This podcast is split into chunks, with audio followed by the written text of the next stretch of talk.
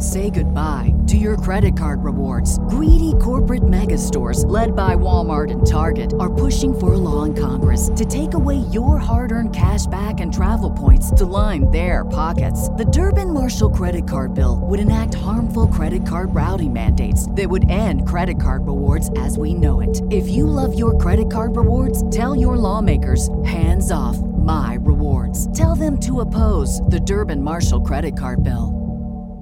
What's the easiest choice you can make? Window instead of middle seat? Picking a vendor who sends a great gift basket? Outsourcing business tasks you hate? What about selling with Shopify? Whether you're selling a little or a lot, Shopify helps you do your thing, however you cha-ching. Shopify is the global commerce platform that helps you sell at every stage of your business. From the launch your online shop stage to the first real life store stage, all the way to the did we just hit a million orders stage? Shopify's there to help you grow. Whether you're selling scented soap or offering outdoor outfits, Shopify helps you sell. Wherever and whatever you're selling, Shopify's got you covered. Sign up for a $1 per month trial period at shopify.com slash try. Go to shopify.com slash try now to grow your business, no matter what stage you're in. Shopify.com slash try.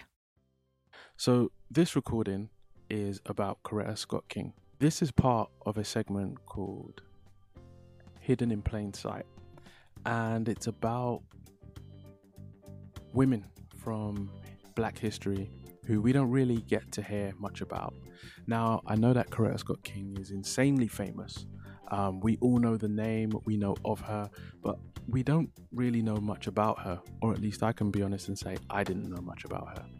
So, this is me taking my opportunity to try and spread some extra information about her and get it out there. If you're unfamiliar with who I am, I am the Black History Buff 777. You can find me on Instagram at Black History Buff 777. You can also find me on Facebook at Black History Buff 777. You can also find me on Patreon at Black History Buff 777 and on Facebook and Twitter at amazingly the inspirationally named Black History Buff 777. Yes, the name is Black History Buff 777. Please find me on Spotify, find me on YouTube, Twitter, Instagram, Patreon, especially on Patreon. Because if you find me on Patreon, you'll actually find that you can get lots of goodies on there. There are teaching resources, videos, audio recordings, um, notes. There's going to be clothing going up soon. So, Patreon is really the place to be if you want to find me, if you want to find more work, if you want to know what I'm really doing, if you want to get a little bit closer. If you're interested in my learning journey, if you have children and you're interested in teaching them, if you are a school teacher and you want some resources or some ideas for resources, um, Patreon is where you're going to find all that good stuff until my website goes up. So, anyway, let's begin. So, this recording is about Coretta Scott King. Two quotes from her I am not a symbol, I am an activist. Second quote from her The media never understood Martin, so they will never understand Coretta. Coretta Scott King was born in Marion, Alabama, April 27, 1927. The third of four children, her mother, Bernice McMurry Scott, was famous locally for her singing voice and fiercely committed to the education of, of her children. My children are going to college, even if it means I only have but one dress to put on, is a quote from her. I love that quote. It sounds like something my mum would say. Her father, Obie, a former policeman turned businessman, was one of the first people in their town to own a car. He and Bernice ran a clothing store, a general store, and a lumber mill. While not a wealthy family, the Scotts' modest financial success drew envy from some of the locals, who, in an act of racial hatred, burned down two of the Scotts' businesses. To help support the family during the Great Depression of the 1930s, a young Coretta worked picking cotton. I just want to talk a little bit about the Great Depression here, just to add some context into the time and why she would need to pick cotton.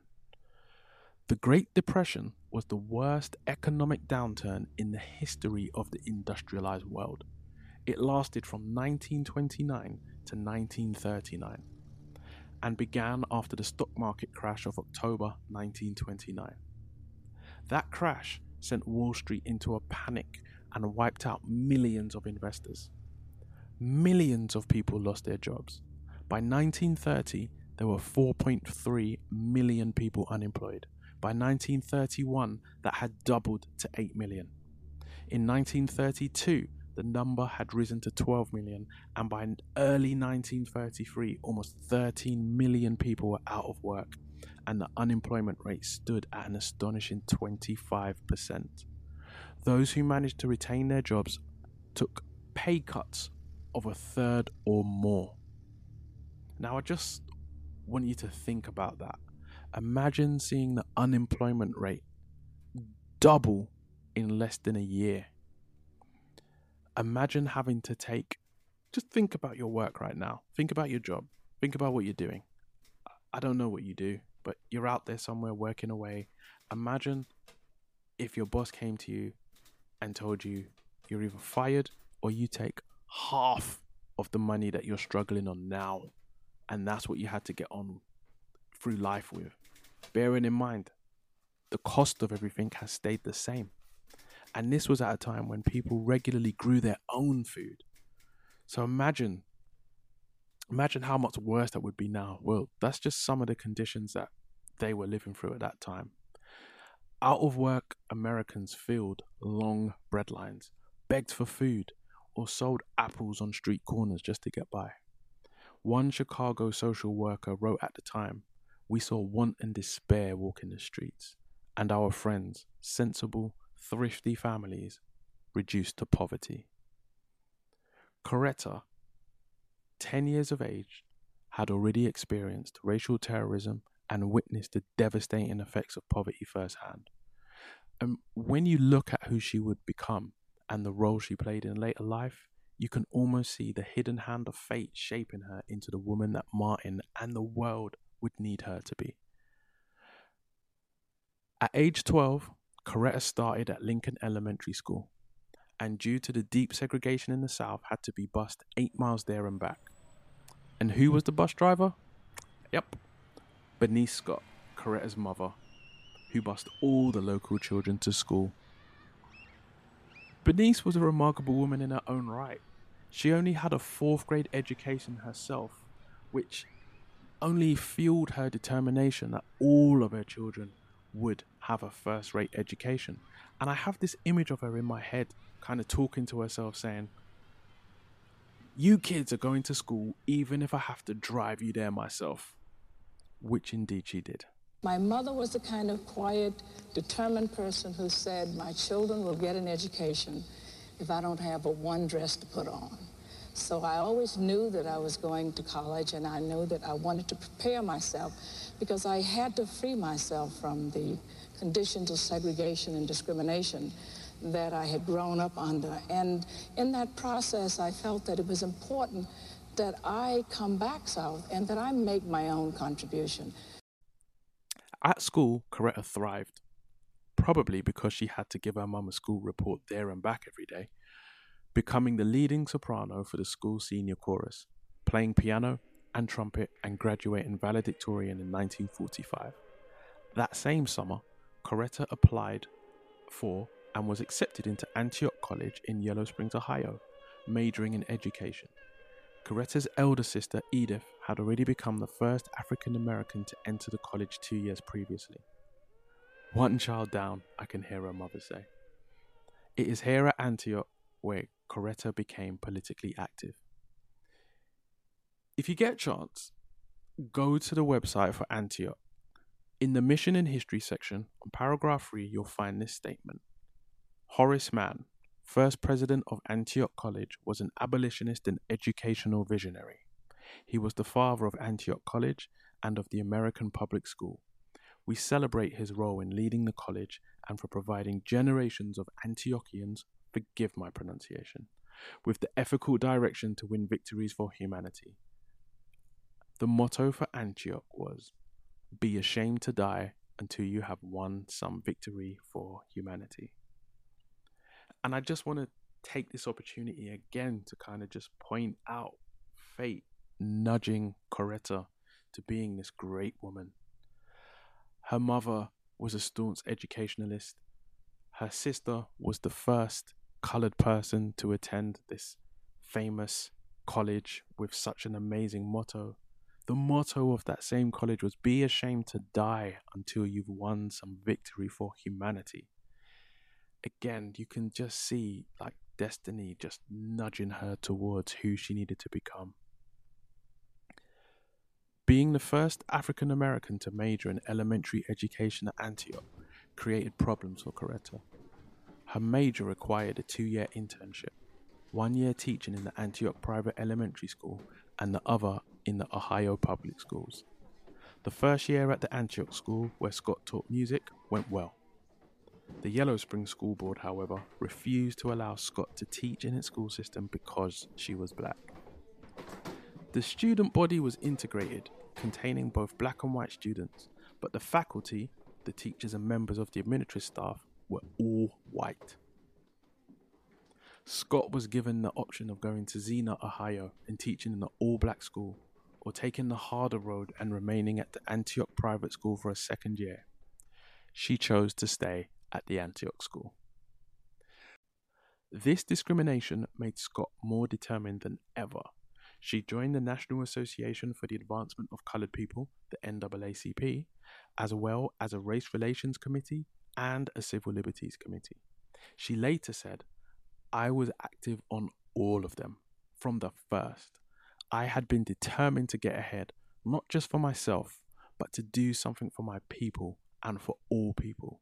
I took to heart the words of Horace Mann Be ashamed to die until you have won some victory for humanity.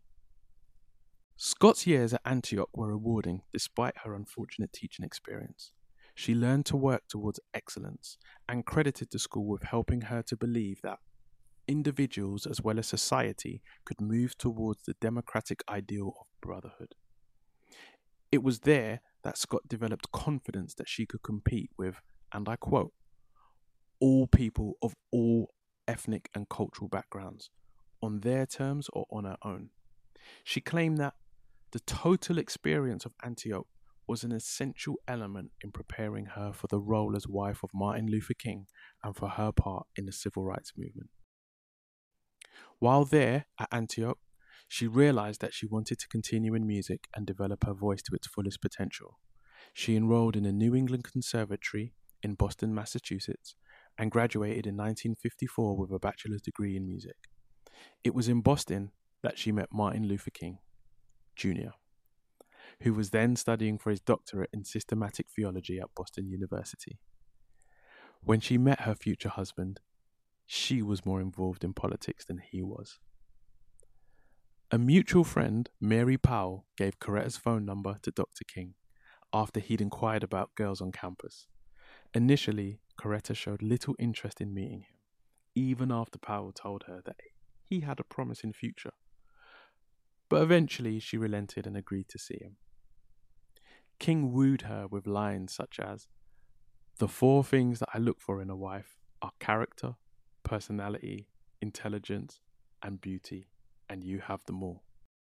But you went from Antioch. The, the great thrill was you got a full scholarship yes. to study music, which was what you wanted to be until into your life walked this young man, 23 years of age. and Well, yes, he did. Um, somehow he, he, he tried to convince me that uh, on the first date that I was a person who had all the things that he wanted in a wife. And uh, he was, he had the, the, audacity to name them. There were only four. And, uh, and what were they? Well, must I tell? Oh, you don't have to tell. No, no, no. Of course not. We can pass right. We let that one go right by you. you know? Having already decided to become a concert singer, Scott was reluctant to give up her career to be a preacher's wife. But when King proposed, after making him wait for six months for an answer, she eventually said yes. Coretta was still calling the shots on the wedding day when she frustrated Martin's reverend father. Martin Luther King Sr., by insisting that he take the word obey out of the wedding vows. After completing her degree in voice and piano at the New England Conservatory, she moved in with her husband to Montgomery, Alabama in September 1954.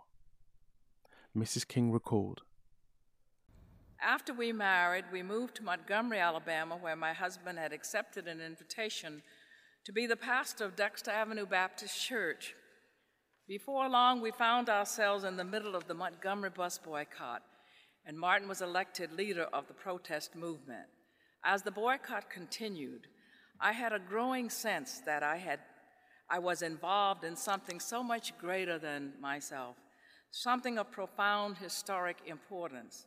I came to the realization that we had been thrust into the forefront of a movement to liberate oppressed people, not only in Montgomery, but also throughout our country, and this movement had worldwide implications.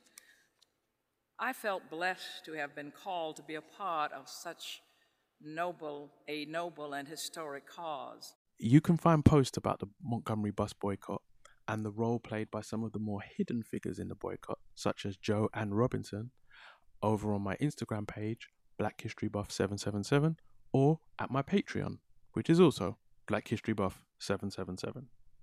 Back to the story. Eight weeks into the 381 day boycott, their house was bombed. Scott King and their 10 week old firstborn, Yolanda, were at home but escaped uninjured. Terrified by the violence, Coretta's father and father in law urged the family, or at least her and the baby, to leave. She refused. I realized how important it was for me to stand with Martin. she recorded in a 1966 essay in New Lady magazine. In the early years of the civil rights movement, Coretta worked relentlessly. She balanced motherhood and movement work, spoke before church organizations, civic groups, colleges, fraternal organizations, and peace groups. She orchestrated and performed a series of freedom concerts which combined prose and poetry, narration with musical selections. These concerts functioned as significant fundraisers for the Southern Christian Leadership Conference, the organization of which King served as the first president. Women have been the backbone of the whole civil rights movement, Coretta observed in The New Lady. In Montgomery, after Rosa Parks triggered the bus boycott, it was mostly women, maids, cooks, and such, who found other means of getting to their jobs. Women have been the ones who made it possible for the movement to be a mass movement, Coretta said. Two of the issues that Coretta Scott King championed, world peace and economic justice, are often forgotten. She was present at the creation of the National Committee for a Sane Nuclear Policy in 1957 and represented Women's Strike for Peace at a nuclear disarmament conference in Geneva in 1962.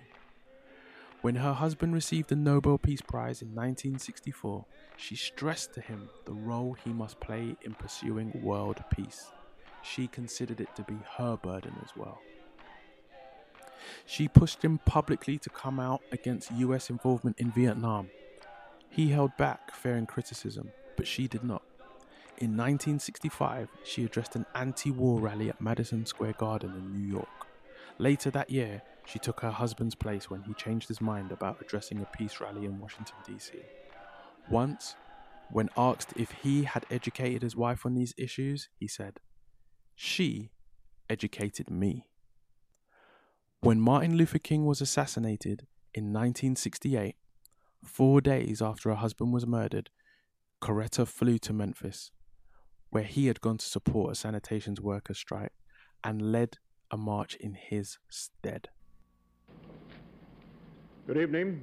Dr. Martin Luther King, the apostle of nonviolence in the civil rights movement, has been shot to death in Memphis, Tennessee.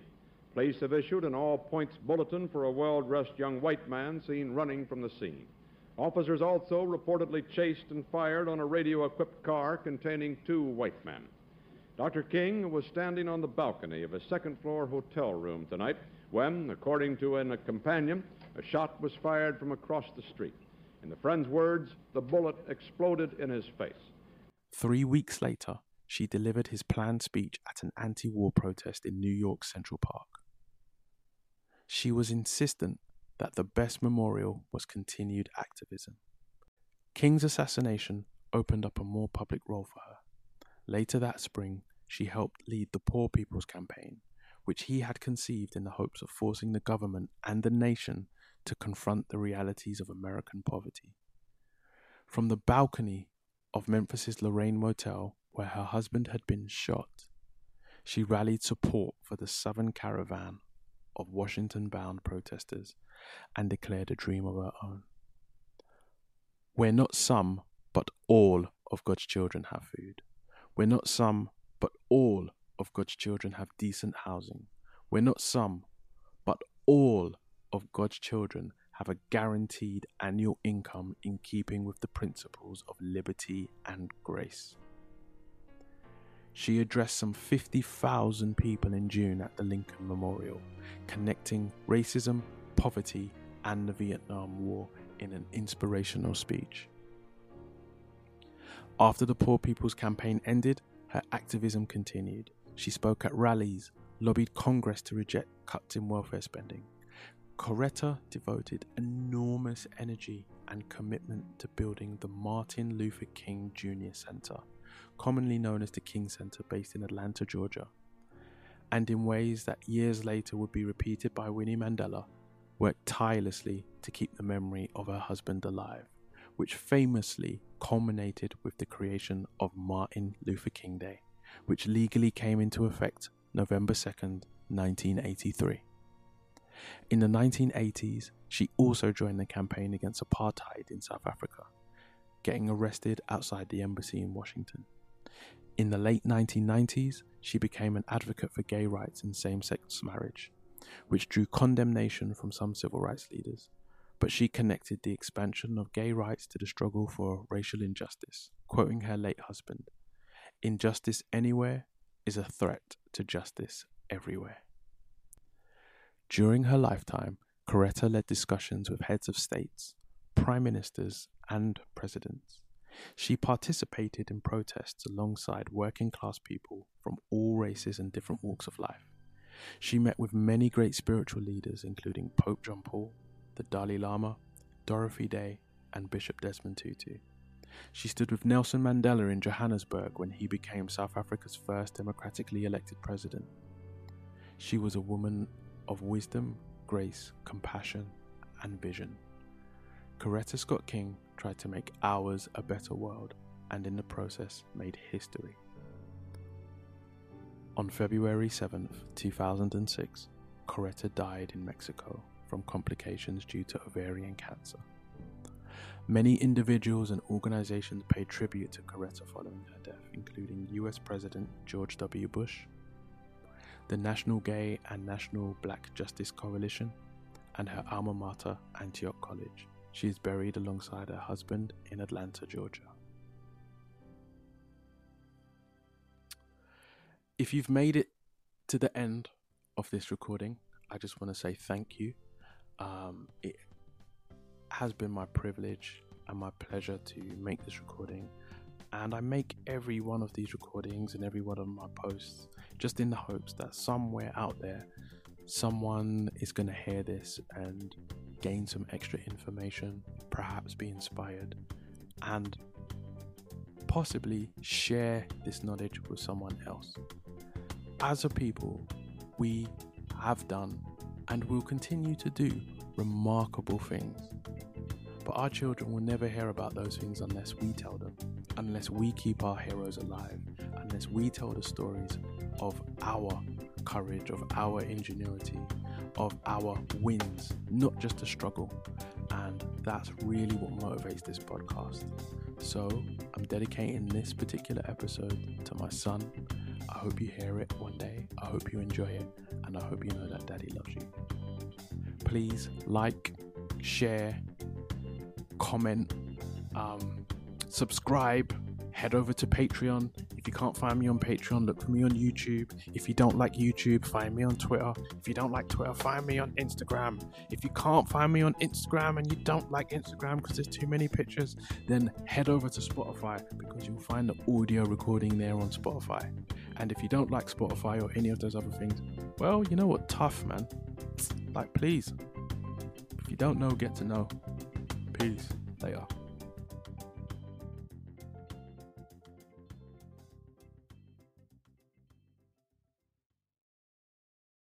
Say goodbye to your credit card rewards. Greedy corporate mega stores, led by Walmart and Target, are pushing for a law in Congress to take away your hard earned cash back and travel points to line their pockets. The Durbin Marshall credit card bill would enact harmful credit card routing mandates that would end credit card rewards as we know it. If you love your credit card rewards, tell your lawmakers hands off my rewards. Tell them to oppose the Durbin Marshall credit card bill.